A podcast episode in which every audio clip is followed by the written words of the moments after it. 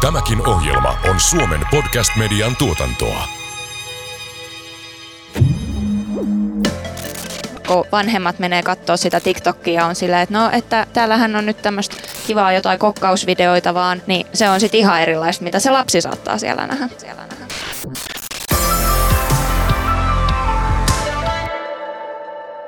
Jos käytät Googlen hakukonetta, olet jo ollut tekemisissä tekoälyn kanssa. Erilaiset koneoppivat algoritmit pyörittävät myös Facebookin, Instagramin, Twitterin, LinkedInin, YouTuben ja TikTokin alustoja. Mutta miten ne algoritmit vaikuttavat meihin ihmisiin ja miten ihmiskäyttäjät voivat vaikuttaa sosiaalisen median algoritmien toimintaan? Näistä keskustelemme tänään. Vieraina ovat sosiaalisen median vaikuttaja ja kouluttaja Jannika Juliin. Tervetuloa. Kiitos. Ja tilastotieteen ja data-analytiikan professori Jaakko Peltonen. Tervetuloa. Kiitos. Minä olen Taina Kalliokoski ja kanssani tätä juontaa Pietari Pikkuaho. Moi moi. No aloitetaanpa lyhyellä, mutta ei niin välttämättä kevyellä tai kapealla kysymyksellä. Muuttavatko somen algoritmit meitä ihmisinä? Ehkä sanoisin, että nämä algoritmit ei sinänsä muuta meitä ihmisinä, mutta ne asettaa haasteita meille ihmisinä, että miten me toimimme tässä ympäristössä. No en mäkään ajattele, että algoritmit varsinaisesti meitä ihmisinä muuttaa, mutta totta kai ne sitten vaikuttaa meidän niin kuin, käyttäytymiseen ja kaikkeen tekemiseen, koska ne vaikuttaa niin paljon meidän elämään. Algoritmista on tullut aika integraalinen osa meidän jokapäiväistä arkea. Mutta minkä tyyppisiä koneoppimisalgoritmeja sosiaalisen median alustat sitten käyttää, Jaakko? Niitä on monta erilaista. Siis eräs tärkein asia, mitä sosiaalisessa mediassa tehdään, on erilaisen sisällön suosittelu. Ja tähän käytetään muun muassa kollaboratiivisen suorituksen menetelmiä ja sitten sisältöpohjaisen suosituksen menetelmiä. Sisältöpohjainen suositus on semmoista, että katsotaan, mitä kussakin mahdollisessa sisällössä, oli se sitten vaikkapa jokin kuva tai kirjoitettu teksti tai video, niin mitä siinä oikeastaan on sisältönä ja sitten yritetään päätellä sen perusteella, että voisiko se soveltua siihen, mitä tiedetään tietystä käyttäjästä. Jos sisältönä on vaikkapa urheilusta tai eläimistä kertovaa, niin mille käyttäjille tämmöistä sopisi. Mutta sitten käytetään myös tämmöistä kollaboratiivista suositusta, jossa ajatus on, että sinulle suostellaan sellaisia asioita, joista muut ihmiset ovat pitäneet, erityisesti semmoiset ihmiset, jotka katsotaan sinun kanssasi samankaltaisiksi sen perusteella, mitä tähän mennessä sinusta tiedetään. Se tarkoittaa siis esimerkiksi sitä, että jos olet katsonut vaikkapa muutaman videon jossain videonjakopalvelussa ja sitten olet ehkä tykännyt niistä tietyn verran, olet antanut niille tähtiä tai, tai tällaista, niin sitten voidaan katsoa, että no ketkäs muut ihmiset ovat nimenomaan näitä videoita katsoneet ja mitä he ovat niistä sitten päätelleet. Ja sitten tämän puutteellisen tiedon perusteella sitten päätellä, että no, jos nämä muut ihmiset ovat lisäksi katsoneet muutamaa sellaista videota, mitä itse et ole vielä nähnyt, sitten sinulle saatetaan suositella juuri tätä. Eli pyritään ikään kuin täydentämään aukkoja siinä, mitä et ole vielä käynyt katsomassa ja sillä tavalla sitten ehdottaa, että no käypä nyt vielä tämäkin katsomassa. Eli kuulostaa siltä, että profilointi on aika lailla ytimestä molemmissa suosittelumenetelmissä. Profilointi on, on tosiaan yksi näistä tärkeistä asioista, mitä siellä pyritään tekemään ja kaikki, mitä teet näissä järjestelmissä, niin vaikuttaa siihen profilointiin, mutta siinä nämä algoritmit koko ajan toimivat rajallisen tiedon avulla. Eli se ei ole mitenkään mahdollista, että, että kukaan käyttäjä kävisi kertomassa kaikesta mahdollisesta sisällöstä, että, että onko kiinnostunut tästä ajasta, tästä tai tästä. Eli sitä pyritään kovin paljon päättelemään automaattisin ennustusmenetelmin, ihan siis muutamastakin käyttötarkoituksesta, mitä ihminen on kertonut itsestään. Ja sen lisäksi on myös toimintaa, missä ihminen hakee tiettyjä sisältöjä. Sitten näissä hakualgoritmeissa myös otetaan huomioon tätä rakennettua profiilia. Minä saan hakukoneessa erilaisia tuloksia kuin Jannika varmaan saisi samoilla hauilla. Eli se, mitä mä sitten ehkä YouTubesta näen, niin ei perustu pelkästään mun toimintaan, vaan kaikkien oletettavasti samaan ikäisten ja samaa sukupuolta edustavien ja ehkä samoilla paikkakunnilla asuvien ja, ja tota, joitakin muutamia samankaltaisia hakuja tehneiden muiden käyttäjien suosimaan sisältöön. Mm.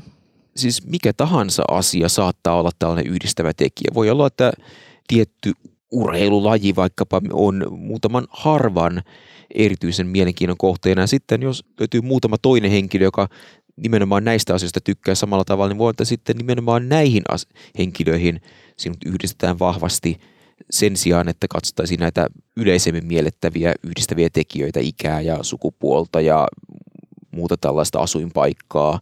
Eli nämä algoritmit voivat käyttää mitä vain yhdistämään sinua toisiin. Jannika Juulin, mitä sä ajattelet tästä? Onko sun näkökulma markkinoinnin ammattilaisena erilainen tai ootko samaa mieltä Jaakon kanssa? Olen ihan täysin, täysin samaa mieltä tuosta, että tuolla tavallahan ne hyvin pitkälti toimii. Et sitten tällainen markkinoinnin ammattilaisena ja sisällöntuottajana mä taas niin kuin paljon katson sitä, että, että miten mä pystyn hyödyntämään tätä tietoa sen sisällön tuottamisessa tai vaikka, että auttamalla mun asiakasta saamaan enemmän näkyvyyttä heidän sisällölle. Niin se, että tietää vähän, että millä tavalla se algoritmi toimii, niin pystyy sitten myös vaikuttaa siihen, että miten sitä omaa sisältöä saa sitten leviämään ja kenelle sitä näytetään ja niin kuin miten löydetään sitten vaikka se yrityksen kohderyhmä tai se kohdeyleisö, jota tietty vaikuttaja vaikka tavoittelee. Minkälaisia asioita sä mietit omassa sisällössäsi, kun sä teet tätä? Mitkä on niitä seikkoja, mihin sä kiinnität huomiota siinä, kun sä yrität kohdistaa sitä oikeaan suuntaan? No ihan lähtökohtahan on, että on mielessä se kohdeyleisö ja sitten pyrkii tekemään sen sisällön puhuttelemaan just tätä yleisöä. Ja sitten tietyt niin kuin esimerkiksi avainsanojen käyttäminen ja niin kuin oikeanlaiset hashtagit sitten auttaa sitä algoritmia vielä niin kuin kategorisoimaan sitä sisältöä. Ja sitten mitä enemmän se algoritmi saa tietoa, niin sitten sitä todennäköisemmin se sitten osaa näyttää sitä sille oikealle kohdeyleisölle. Sä oot tota, erityisesti TikTokkaaja ja, ja TikTok-asiantuntija, vaikka tämä palvelu ei ihan hirveän monta vuotta vielä keskuudessamme ollut. Miten TikTok eroaa sitten muista somealustoista? Perusperiaatteet on hyvin samoja kaikissa sosiaalisissa medioissa. Et TikTok nyt siellä se algoritmi on aika älykäs, että se nopeasti oppii, että minkälaisista asioista ihminen on kiinnostunut ja sitten pystyy näyttää ja suosittelee just siellä for youssa, eli siellä kotisivulla just semmoista sisältöä, mistä tämä käyttäjä sitten on kiinnostunut ja se tekee siitä alustasta just tosi koukuttavan ja sen takia se on lähtenyt niin kovaan kasvuun. Ja TikTokissa ihan ensisijaisesti vaikuttaa just se katseluaika. Et someyhtiöiden tavoite on pitää ihmiset siellä heidän sovelluksessa, joten jos sinne tuotetaan sisältöä, mikä saa ihmiset pysyä siellä ja katsoa sitä pitkään, niin semmoinen sisältö sitten saa näkyvyyttä. Joten sitten kun me tuotetaan sitä sisältöä, niin me voidaan sitten erilaisilla esimerkiksi editointitavoilla ja tämmöisillä pyrkii luomaan siitä sisällöstä semmoinen, että se pitää sen katsojan huomion ja saa sen katsojan niin kuin pysymään sen videon parissa mahdollisimman pitkään, mieluiten katsomaan se loppuun asti. Ja silloin kun näin tapahtuu, niin sitten se video saa enemmän näkyvyyttä. No miten noita somen algoritmeja voisi sitten käyttää hyvään niin kuin käyttäjän näkökulmasta? No käyttäjillä on siis mahdollisuus vaikuttaa. Siis se, että millä sisällöllä lähdetään siis ylipäätänsä tekemään jotain viestejä sinne, sinne sosiaalisen mediaan, niin siis sillä sisällöllä niitä aletaan myöskin jakamaan. Mutta sitten toisaalta se ei ole pelkästään omissa käsissä. Jos on sellaisia alustoja, niin kuin useimmat nykyään ovat, jossa voidaan kommentoida näitä sisältöjä, niin ne hashtagit tai ne sisällöt, mitä siihen alun perin on viestin rakentaja laittanut, eivät välttämättä ole ne, millä niitä aletaan myöhemmin sitten kommentoimaan ja, ja millä ne mahdollisesti tulevat tunnetuksi. Voi olla sillä, että vaikkapa jokin video tulee liitetyksi vaikka johonkin meneillään olevaan sosiaaliseen liikehdintään ja sitten siihen liitetään vaikka jotain hashtagia, mitä siihen alun perin ei ollut sitten tämä tekijä liittänyt. Hyvässä ja pahassa, niin se voi sitten tuoda siihen uusia kytkentöjä.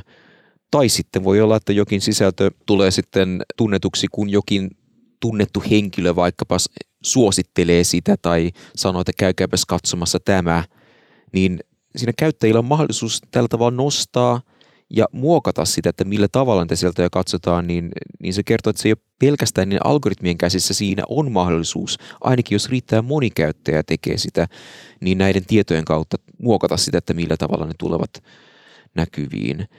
Ja Tätä valtaa voi tietenkin yrittää käyttää siis hyvään, siis nostaa esille tärkeitä aiheita, siis linkittää sellaisia videoita, jotka ovat jääneet liian vähälle huomiolle, tuoda esille näkökulmia, mitä videon alkuperäinen tekijä ei ole videossaan tuonut esille. Ja ehkä tietoisuus siitä, että miten nämä algoritmit toimii, voi auttaa käyttäjiä tekemään sitä tehokkaammin. Ja se tarkoittaa sitä, että ymmärtää, miten näitä hashtagia muun muassa käytetään. Ymmärtää tuolta myös sitä, että kun siellä tapahtuu tällaista kollaboratiivista suositusta, niin silloin pelkästään se, että itse käy katsomassa joitain videoita. Sekin siis hiljaisesti sitten rakentaa sellaista profiilia. Tavallaan jokainen katsomisteko on myös valinta, että silloin haluaa tavallaan suostella sitä myös muille samankaltaisille henkilöille. Joo, mä koen, että se on just tosi avainasemassa, että ymmärtää, millä tavalla se algoritmi toimii, ainakin sillä ei pääpiirteittäin, koska silloin pystyy just vaikuttaa enemmän. Ja sitten kun on se mahdollisuus vaikuttaa ja tuoda sitä omaa ajatusta muiden tietoisuuteen, niin silloinhan sitä voi käyttää hyvään just.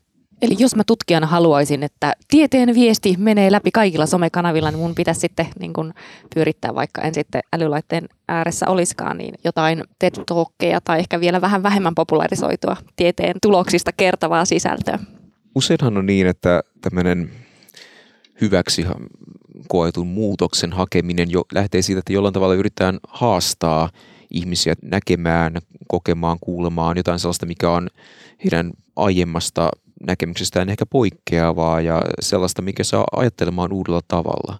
Ja tämä on suostusjärjestelmissä eräs ehkä hieman haasteellinenkin tasapainotteluasia. Nimittäin nämä suosittelujärjestelmät, ne yrittävät suostaa kullekin käyttäjälle sellaisia asioita, mitkä ovat toisaalta melko varmasti heille mielenkiintoisia, sellaisia, mitä he mielellään katsovat. Mutta toisaalta, kun sitä suositusta aina tehdään tämän puutteellisen tiedon perusteella, niin silloin jos pelkästään vaan suosteltaisiin sitä, mitä tähän mennessä ihmiset ovat käyneet katsomassa, niin silloin se ei ikinä mahdollistaisi sitä, että nämä järjestelmät sitten havaitsisivat, että mistä kaikesta muusta tämmöinen käyttäjä voisi olla sitten kiinnostunut, jos vaan hänelle tuotaisiin sellaistakin sisältöä. Sitä sanotaan tämmöiseksi englanniksi exploration exploitation trade-offiksi, ja suomeksi voisi tarkoittaa sitä, että kuinka paljon ikään kuin hyödynnetään sitä jo kertynyttä tietoa kiinnostuksista ja kuinka paljon sitä tutkitaan, että mistä kaikesta muusta voisi olla kiinnostunut. Eli miten paljon pystytään tämän kuplan sisällä ja kuinka paljon pyritään sitten liikkumaan myös tämän kuplan ulkopuolella. Ja useinhan on juuri vaara siinä, että jos vaan pystytään kuplan sisällä, niin se voi tuoda semmoista niin kuin vähän sulkeutunutta ilmapiiriä ja vahvistaa vaan niitä tämänhetkisiä käsityksiä, mutta ei sitten haastaa niitä, ei, ei tuoda sellaisia aha-elämyksiä, niin se, että voidaan myös tuoda niitä aha-elämyksiä, niin se tarkoittaa usein juuri sitä, että on sellaisia sisältöjä, jotka on riittävän lähellä mahdollisia kiinnostuksen kohteita, että ne saattaa päättyä suosittelujärjestelmän ehdotuksiksi. Eli ne eivät ole ihan puuta heinää, ne ovat sellaisia, jotka ovat juuri siinä rajalla, että ovatko ne tämän suositusjärjestelmän mielestä kiinnostavia vai ei. Ja se, että joku päätyy tällaiseen niin kuin mahdolliseen rajaan, mahdolliseksi ehdotukseksi, niin tähän voi vaikuttaa se, että muut käyttäjät ovat sitten riittävästi hieman nostaneet sitä esille. Eli se kynnys, mihin tarvitsee pyrkiä, on matalampi kuin mitä voisi luulla.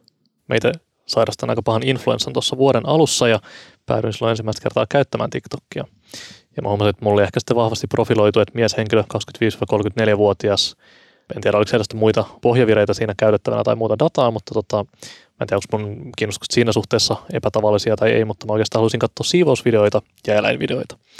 Mutta mulla meni noin kolme viikkoa aktiivisesti tota, niin kun se algoritmin kanssa pelailu ennen kuin mä onnistuin opettamaan sen feedin, että mä haluaisin nähdä näitä videoita. En ehkä niin kuin semmoista, mitä sitten, no TikTok että mä haluaisin ehkä nuorena miehenä nähdä. Joo, kyllä siinä kestää aina alussa se muutama viikko, että se oppii, että minkälaista sisältöä mikäkin käyttäjä sitten oikeasti siellä haluaa nähdä ja sitten alkuun tekee jonkinnäköisen oletuksen niiden rajallisten tietojen perusteella, mitä sillä sillä hetkellä on, että varmasti olet jollain tavalla kiinnostunut. Mutta toihan sitten kans näkyy siinä, että miten tavallaan niin kuin erilaista se sisältö on jo lähtökohtaisesti. Että esimerkiksi aikuisten on tosi niin kuin vaikea ymmärtää sitä, että lapset näkee siellä ihan täysin erilaista sisältöä. Että kun vanhemmat menee katsoa sitä TikTokia on silleen, että no, että täällähän on nyt tämmöistä kivaa jotain kokkausvideoita vaan, niin se on sitten ihan erilaista, mitä se lapsi saattaa siellä nähdä.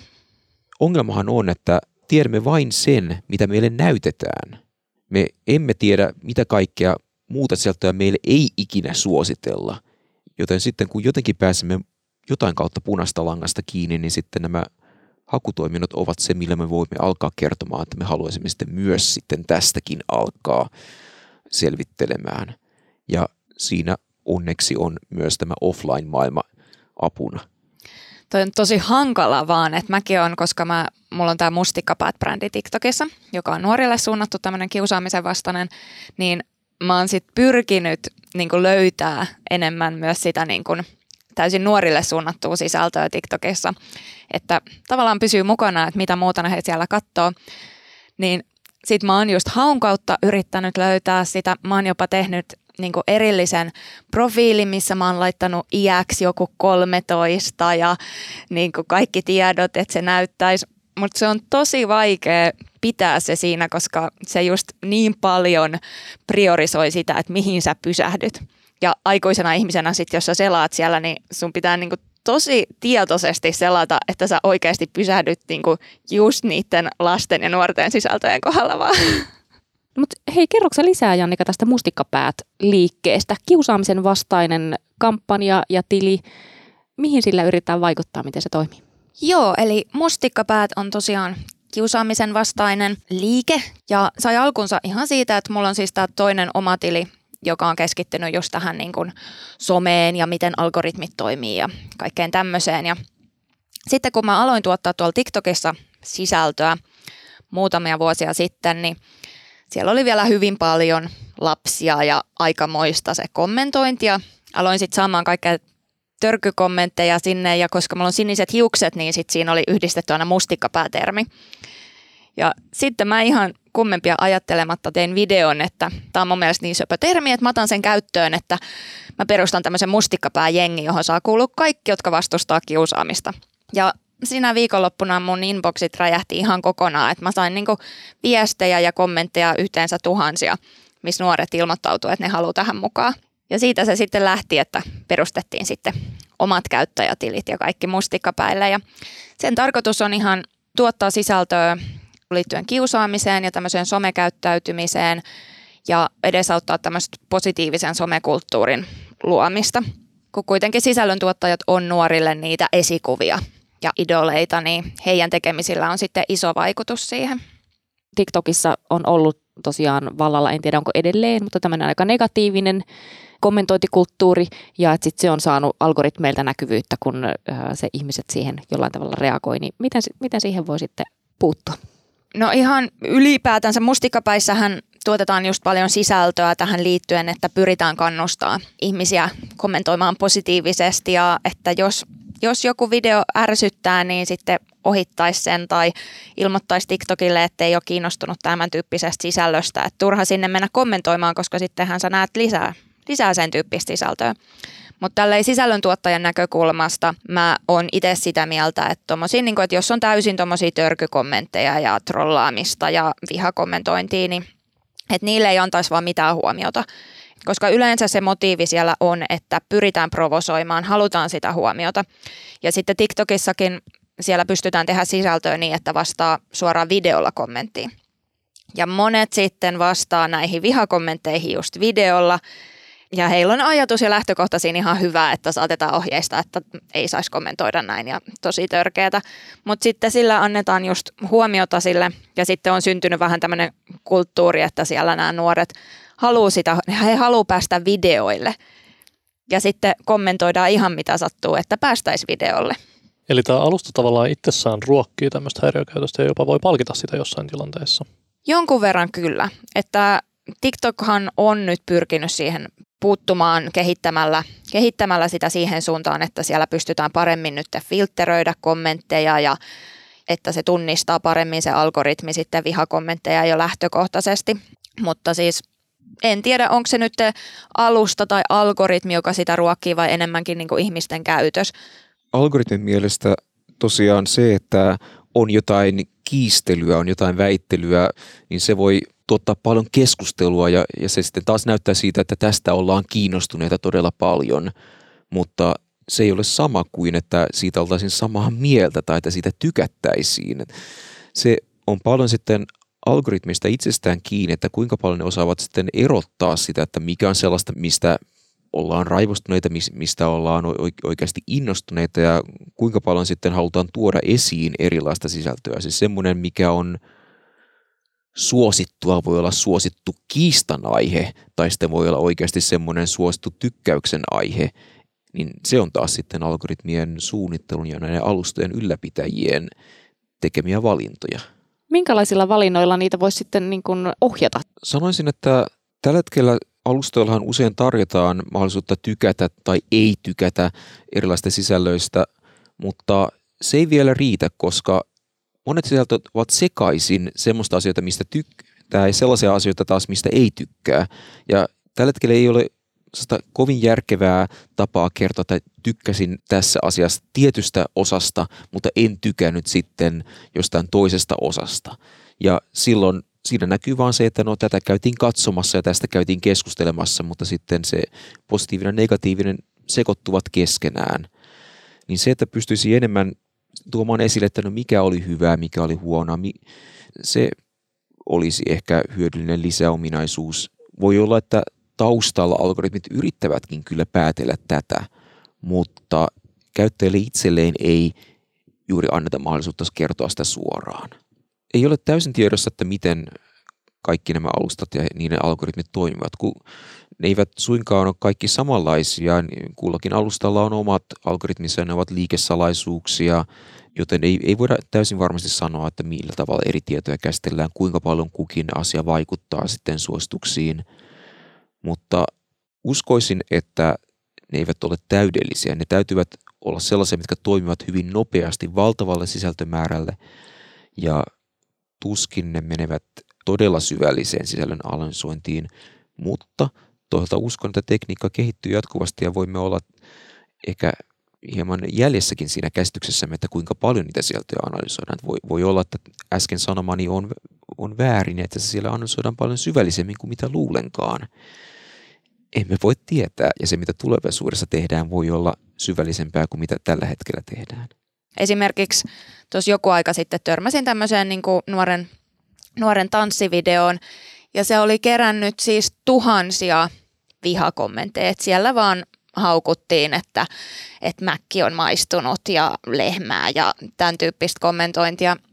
Ja niin kuin ehkä tällä ei kokenut sisällöntuottaja sulkisi sit sen kommentoinnin, että sisällöntuottajahan pystyy siihen kuitenkin itse sitten vaikuttaa. Mutta sitten nuori, ei nuori sitten, nuori lukee sieltä, että tuhat ihmistä on kommentoinut hänelle näin ja aukkuu häntä ja video on levinnyt sille, ei saanut satoja tuhansia näyttökertoja. Että niin tuommoiseen sen algoritmin, niin kuin, mä toivon, että se kehittyy, että se tunnistaa sitten tuommoisen niin puhtaan vihakommentoinnin, mutta sitten se on just vähän semmoinen veteen piirretty viiva, että ei sitten sellaista niin kuin keskustelua lähetä sieltä sitten niin kuin sensuroimaan. Se ei usein ole pelkästään oman sisällön kontrolloinnin avulla hallittavissa, koska siinähän voi tapahtua niin, että sitten joku toinen tekee video, missä sitten sanotaan, että katsokaa kuinka tyhmän videon tämä eräs on tehnyt. Ja sitten käy, tekee tällaisen tavallaan vähän niin kuin duplikaatti- tai kommentointivideo, missä sitten tuodaan tätä samaa keskustelua uudestaan, ehkä vähän eri näkökulmasta. Ja se on sitten taas toisen tuottajan kontrolloima sisältö, että siinä sitten onko kommentteja vai ei, niin on toisen henkilön käsissä. Siis joo, se on totta. Ja ne on aina, että jos, jos lähtee somessa vähänkään tämmöistä niin kuin mielipiteitä jakavammasta aiheesta tuottaa sitä sisältöä, niin siinä täytyy aina sitten pitää mielessä se vaara, että kaikki semmoinen mielipiteitä vahvasti jakavat todennäköisesti herättää paljon keskustelua, saa näkyvyyttä.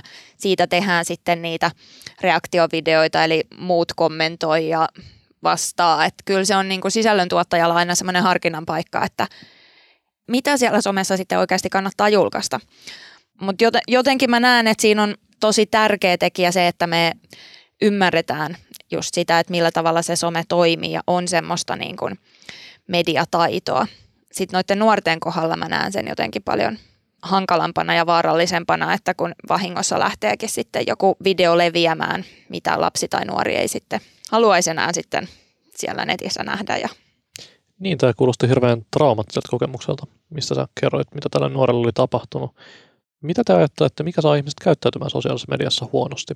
eihän me hirveän usein kadulla mennä muille ihmisille huutelemaan törkeyksiä tai ahdistelemaan heitä seksuaalisesti, ainakaan useimmissa tilanteissa onneksi. Miksi tätä tapahtuu sosiaalisessa mediassa niin paljon tai miksi se on siellä niin yleistä?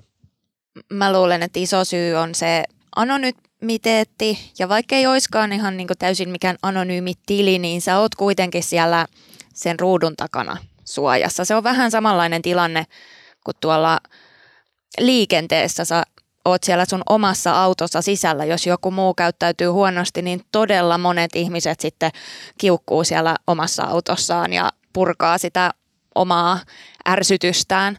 Niin jotenkin semmoinen samanlainen reaktio on, että kun sä oot siellä ruudun takana suojassa ja sitten jos pänniä on huono päivä ja sitten sä näet vähän jotain ärsyttävää, niin se on tosi niin kuin matala kynnys lähteä sit purkaa sitä omaa oloa, kun sä et ole niin kuin kenenkaan kasvotusten, jolloin sä olisit niin kuin saman tien vastuussa sun sanoista.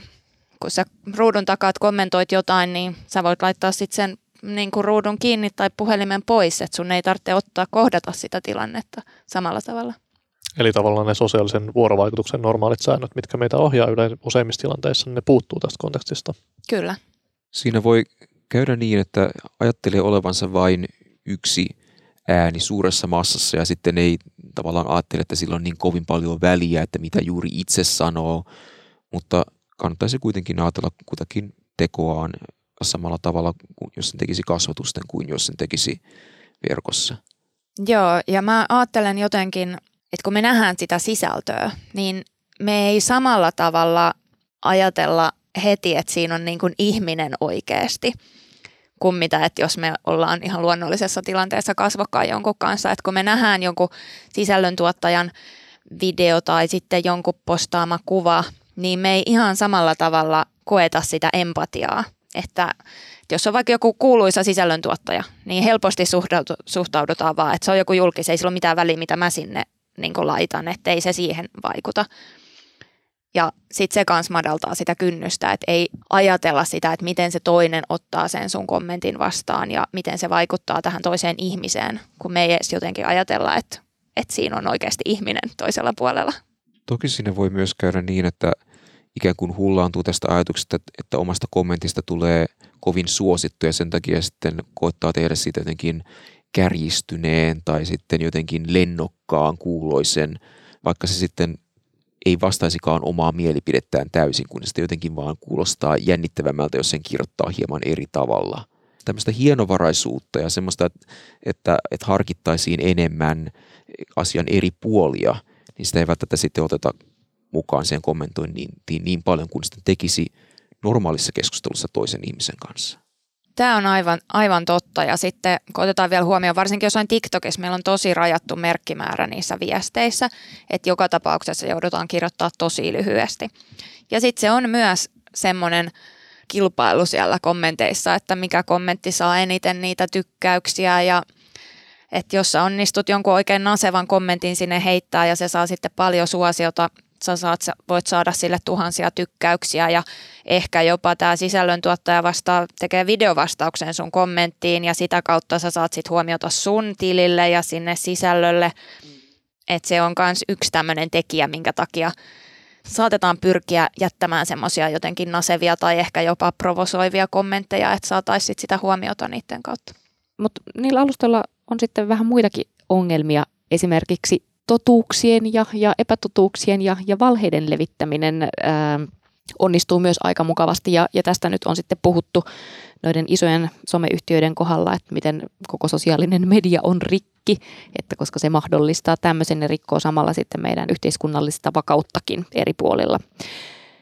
Arabimaissa, Myanmarissa ja Yhdysvalloissa. Ja no nyt en tiedä millä tavalla aluevaalien siirtyminen korona-aikana Suomessa pelkästään somemarkkinoinnin varaan, niin miten se vaikutti esimerkiksi sitten sote-uudistukseen, että minkälaisia päättäjiä me saatiin käyttöön. Mutta tämmöinen MIT-yliopiston Social Media Summit ehdotti viime vuonna erinäköisiä ratkaisuja. Ne miettii, että miten tätä sosiaalista mediaa niin kuin laajemmassa mittakaavassa nyt sitten korjattaisiin ja mitä pitäisi kenenkin tehdä. Ja ne tota, ehdotti, että algoritmit opettaisi tunnistamaan valheita ja epätotuuksia. Voiko näin tehdä ja miten se tapahtuisi? No algoritmit voivat yrittää tarkastaa, että kuinka tietopohjaisia esimerkiksi väitteet ovat, kuinka paljon ne tuntuvat perustuvan sellaisiin faktoihin, joita sitten on käytetty myös muualla ja, joita on jollain tavalla yritetty vahvistaa ja todeta oikeaksi, niin tämä ei siis pysty siis vielä tarkastamaan, siis, että onko vaikkapa looginen päättelyketju jossain viestissä sitten mennyt alusta loppuun aivan oikein, mutta ainakin voisi siis semmoista tarkistaa, että on, tuntuuko tämä olevan tyhjästä vedettyä vai onko se semmoista, mikä nyt ainakin perustuu johonkin tunnettuihin faktoihin vai onko se esittämässä jotain päinvastasta kuin mitä jossain on väitetty. Ja tämä nyt on ainakin alku, ei pysyvä ratkaisu tai kunnollinen ratkaisu, mutta se voi myös auttaa siihen, että jos nämä tukevat tai kiistävät faktat tiedetään, niin niitä voitaisiin sitten tuoda tällaisiin keskusteluihin myös näkyviin rinnalle, jolloin keskustelun osallistujat voisivat sitten käydä itse tarkastamassa, että ovatko he näistä esitetyistä faktoista samaa mieltä. Eli algoritmi ei välttämättä voi suoraan kaikkia valheita tunnistaa, mutta se voi antaa osvittaa siihen, että miten ihminen voisi päätellä, että uskoako tiettyä asiaa vai ei. Onko tämä vähän samanlainen asia, mistä puhut, kuin mitä Twitter ja Facebook on vaikka tehnyt, että, että hei, että tässä tota, kuulostaa, että ei ole ehkä yleisen tieteellisen ymmärryksen mukaista nyt koronarokotteista tai, tai vastaavasta, että käyt tsekkaamassa faktat täältä, tämmöinen banneri postauksiin. Kyllä, tämä on, on suunnilleen esimerkki siitä, että, että jos on tiettyjä sellaisissa julkaisuissa estettyjä faktoja, jotka sitten taas jossain sosiaalimedian viestissä on sitten esitetty päinvastaisena, niin tämmöiset asiat voidaan havaita kyllä, mutta sitten jos tehdään semmoista niin kuin pidempää päättelyketjua, missä yhdistetään monenlaista faktaa, niin sitten onko tämä yhdistelmä nyt sitten oikein, niin se taas menee ehkä sen verran monimutkaiseksi, että sitä, sitä ei sitten voi suoraan algoritmi päätellä, mutta ainakin voidaan havaita, että jossain keskustelussa saattaa olla jonkinlaista sellaista yhdistelmää, mikä on tavanomaista poikkeavaa, tai sitten, että jotain loppukaneetteja, mitä siinä on esitetty, on sitten semmoista, mikä on tavallista poikkeavaa. Tavallista poikkeaa ei välttämättä ole siis virheellinen päätelmä. Joskus on niin, että joku nyt vaan ensimmäisenä löytää jonkun uuden asian ja sitten on ensimmäisenä sitä esittämässä. Ei tarvitse, että se on väärin.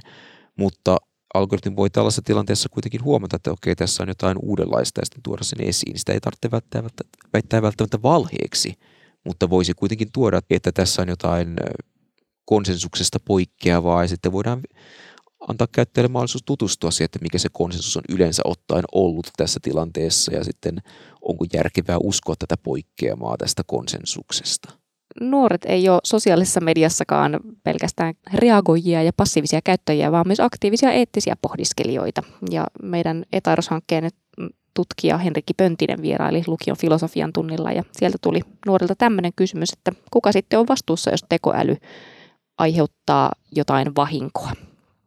Ja mitä te somealgoritmien kohdalla sitten vastaisitte? Kuka on vastuussa, jos sosiaalisessa mediassa huomiota saavat räväkimmät ja negatiivisimmat ihmisiä ja yhteiskuntaa haavoittavat sisällöt? No siis jos algoritmi ihan suoraan aiheuttaa jotain vahinkoa, niin kyllä se on mun mielestä sit sen kehittäjän tai sen yhtiön vastuu.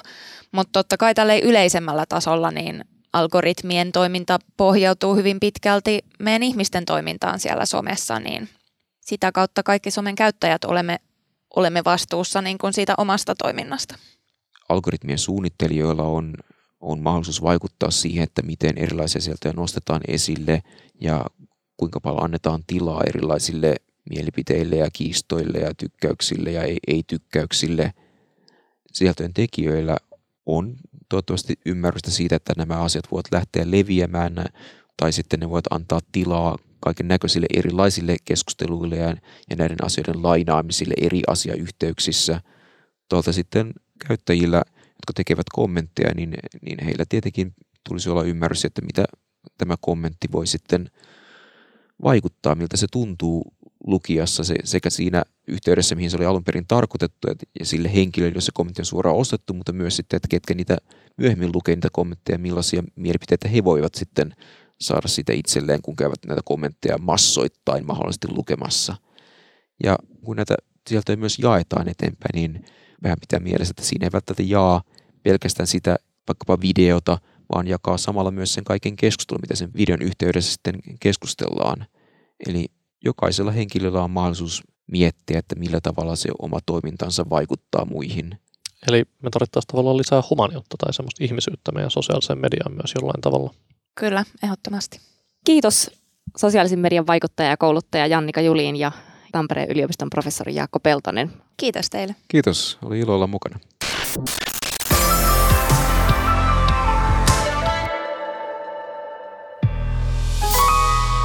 Tämän ohjelman tuotti Suomen Podcast Media. Jos pidit tästä ohjelmasta, muista seurata Spotifyssa tai arvostele ohjelma Apple Podcastissa, niin muutkin löytävät ohjelman pariin.